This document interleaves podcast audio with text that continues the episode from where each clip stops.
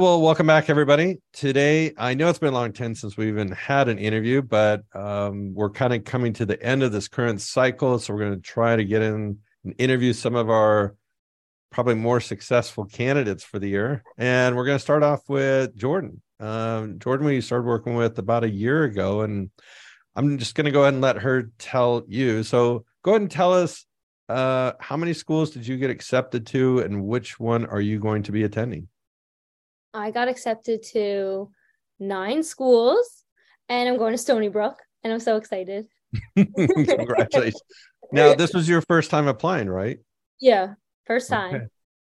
Well, I mean, I guess nine's kind of on par. No, I'm just kidding. Okay. Uh, pretty awesome job. You should be proud of yourself. I am. Now, Thanks. where did Stony Brook rank in terms of the schools that you wanted to attend? My number one, it was my top, and I did it. right. okay. So, well, let's go ahead and just start from the beginning. So, and you're already in school, so don't worry about your answer here. Why did you want to become a PA? Should I do my whole like YPA? No, like, no, no, no. Oh, just okay. give me the real. Pretend you're talking to your friends out some night and just, you know, why do you want to be a PA? Well, I always knew I wanted to help people, even when I was little. And I know it's like the generic answer everybody always said. But I really went into college and I was like, I want to do like pre med, everything like that. And it wasn't until I went to an advisor and told me about the PA career. And I honestly, I had no idea what a PA was. So I did some research and everything online, talked to some people that I knew, and it ended up that it looked like that this was like the career I wanted to go into. So from that, I started shadowing people, talking to other people, getting my hours and being a medical assistant, asking more questions around. And I really just realized that PA was the career I wanted to do. Good. So, where did you do your undergraduate work at? I did it at Binghamton University. Okay. Now, were you did you find that you're able to get your prerequisites done during your undergrad or did you have to complete some of it afterwards? Um, I got everything done during like the time frame. I graduated in three years. So during those three years, I took classes during the winter and summer. Some at Binghamton, some I did at some other SUNY schools or community colleges just to like help myself like get through it all together because like with credits and everything going on but ultimately i got through it all in the three years that i had to that i did it good congrats so at what point did you decide pa i mean was this before you went to college or while you were in college um while i was in college it was after my like first semester and I think it was like during the winter session, I was like planning my schedule for like the rest of my Binghamton career. And just so I planned ahead for everything. And that's when I got talking with my advisor and he laid everything out for like pre med, PA, nursing. And I was like, oh, I like the classes for PA. I think I, like I said, I researched the career and I was like, okay, this is the track I'm going. Okay. Now, in terms of the undergraduate, or I'm sorry, the prerequisite courses that you had to take, what did you find most difficult? And be honest the most difficult I'd have to say would be organic chemistry because mm. I also took it during COVID and I did it during the summer of COVID. So that was usually you have the whole year to do organic chemistry, but I did it in two months over the summer online every day, Sunday to Sunday, just kept going for the two months straight and doing it. So it was just hard keeping up with it all. But sure. eventually, obviously, I got through it. But I have to say that was hard with time management and stuff like that, especially over the summer when all my friends and family, everyone's tanning at the beach, relaxing, partying, and I'm just studying orgo. right. So speaking of COVID, um, how did that affect the whole application cycle other than what you just mentioned, OChem, like shadowing or even working? Did COVID really affect you much? It did. Um, I did. I learned about online shadowing for PAs. So I did that with doctors and PAs because obviously not so much was in the office. But I was fortunate enough that there was an office like nearby that was looking for medical assistants. And I actually had no experience, but I told them I'm willing to learn, train me, everything. Like during COVID, people needed as much help as they could, especially in the office. So it was an internal medicine, and we were doing COVID tests, as like also seeing sick patients, everything like that. So I was fortunate enough to have this opportunity during that time. But I also still like it was hard for me to find shadowing because the hospitals they weren't letting other people in. Mm-hmm. So then that's why I did some stuff online that way. Okay. What about the GRE? Did you have to take the GRE? I didn't take the GRE. I was studying for it and everything, but then unfortunately I had a jaw surgery. So I put that on hold. But then I was looking at all the prerequisites for the schools that I was like looking into. And most of the like schools on Long Island, New York, they didn't need the GRE. So I was fortunate enough that I was like, okay, it's fine. I'll just not worry about that. One less thing. what about your healthcare experience? What did you or how did you were you a MA, CNA, or what did you do to get your hours? I was a medical assistant. I started off in internal medicine and I did that for a little bit. I think I did that for like a year and a half. And then I found another office in internal medicine, but it wasn't, I was mainly in internal medicine, but it had all different specialties. So I was also going to like neuro, they had like eye stuff going on, feet, like a bunch of different things. So it was nice to see everything. And then after school, when I graduated Binghamton, I've been a an MA for a pediatric office ever since August. And I haven't stopped and I'm just loving it. I'm loving the babies and all the kids. It's so fun. okay. So uh, it was actually a little bit more than a year ago. You reached out and decided to, I don't know, get some help to make yourself competitive. So why did you decide to do that, or what ma- made you think of using somebody? Because you know, not obviously not everybody does, but what prompted you to go and seek help? I just never knew about like the process, what to expect. Like it's different. Like I was applying to like college. My sister's older than me. They both did it. So they were able to guide and help me. No one I knew that was really older than me applied and did this whole process. So I had no idea what to expect. So that's why I was fortunate enough to find you and help me through all of it. okay. Well, so let's go, let's talk about the personal statement. So uh and again, you can be honest here. We know this is like sort of like the worst part of the whole thing.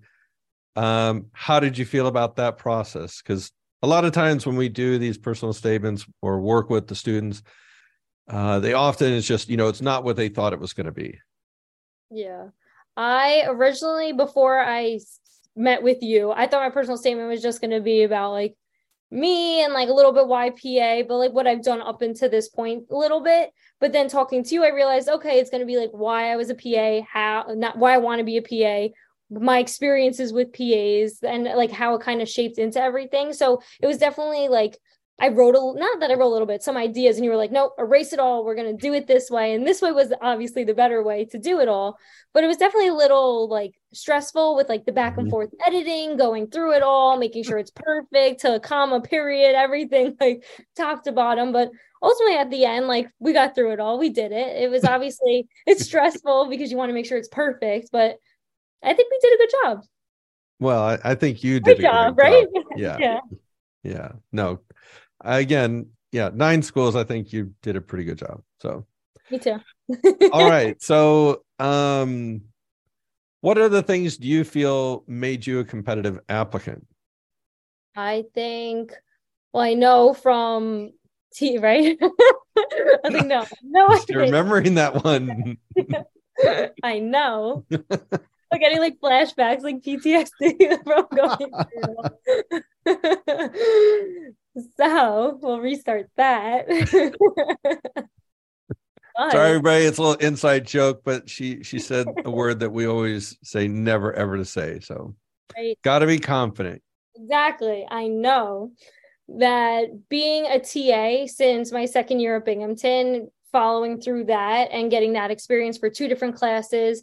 I did research at Binghamton and TA'd for that class. I volunteered at multiple places. Again, all my shadowing experiences that I did, all my different like medical assistant jobs that I've had, everything like that with my all my leadership experiences together. I think that's well, I know that made me the competitive applicant that I am. I okay. was. was. okay. So, um, overall, how many schools did you apply to? I applied to 10 and I got into nine. Okay. Now, mm-hmm. your first interview was back in July or was it August? I guess August. Yeah, August. Okay. So you had a little bit of waiting period. Was that stressful? Oh, definitely. It was stressful. Like emailing you all the time. When am I going to know? Is everything okay? What's going on? Like, should I email them? I was freaking out, but it was definitely stressful waiting for it. But then once I got the response, like I got in, obviously, like a weight lifted off my shoulder. At least like one place. At, at least I'm going somewhere, you know.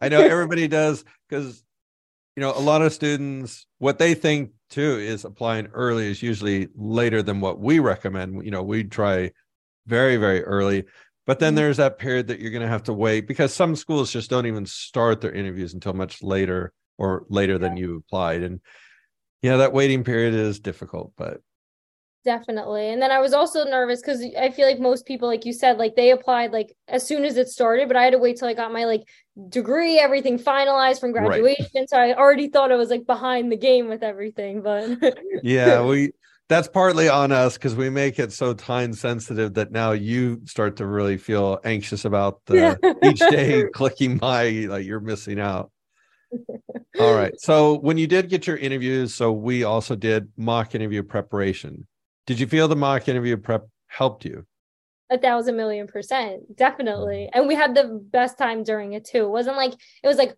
a homework or like studying for a test like we made it fun so like yeah. I enjoyed it and like doing it all. So then by the time it came to like the interview, it was totally it's like, oh, I'm just talking to James again. We're just like doing our thing, going through it all. Mm-hmm.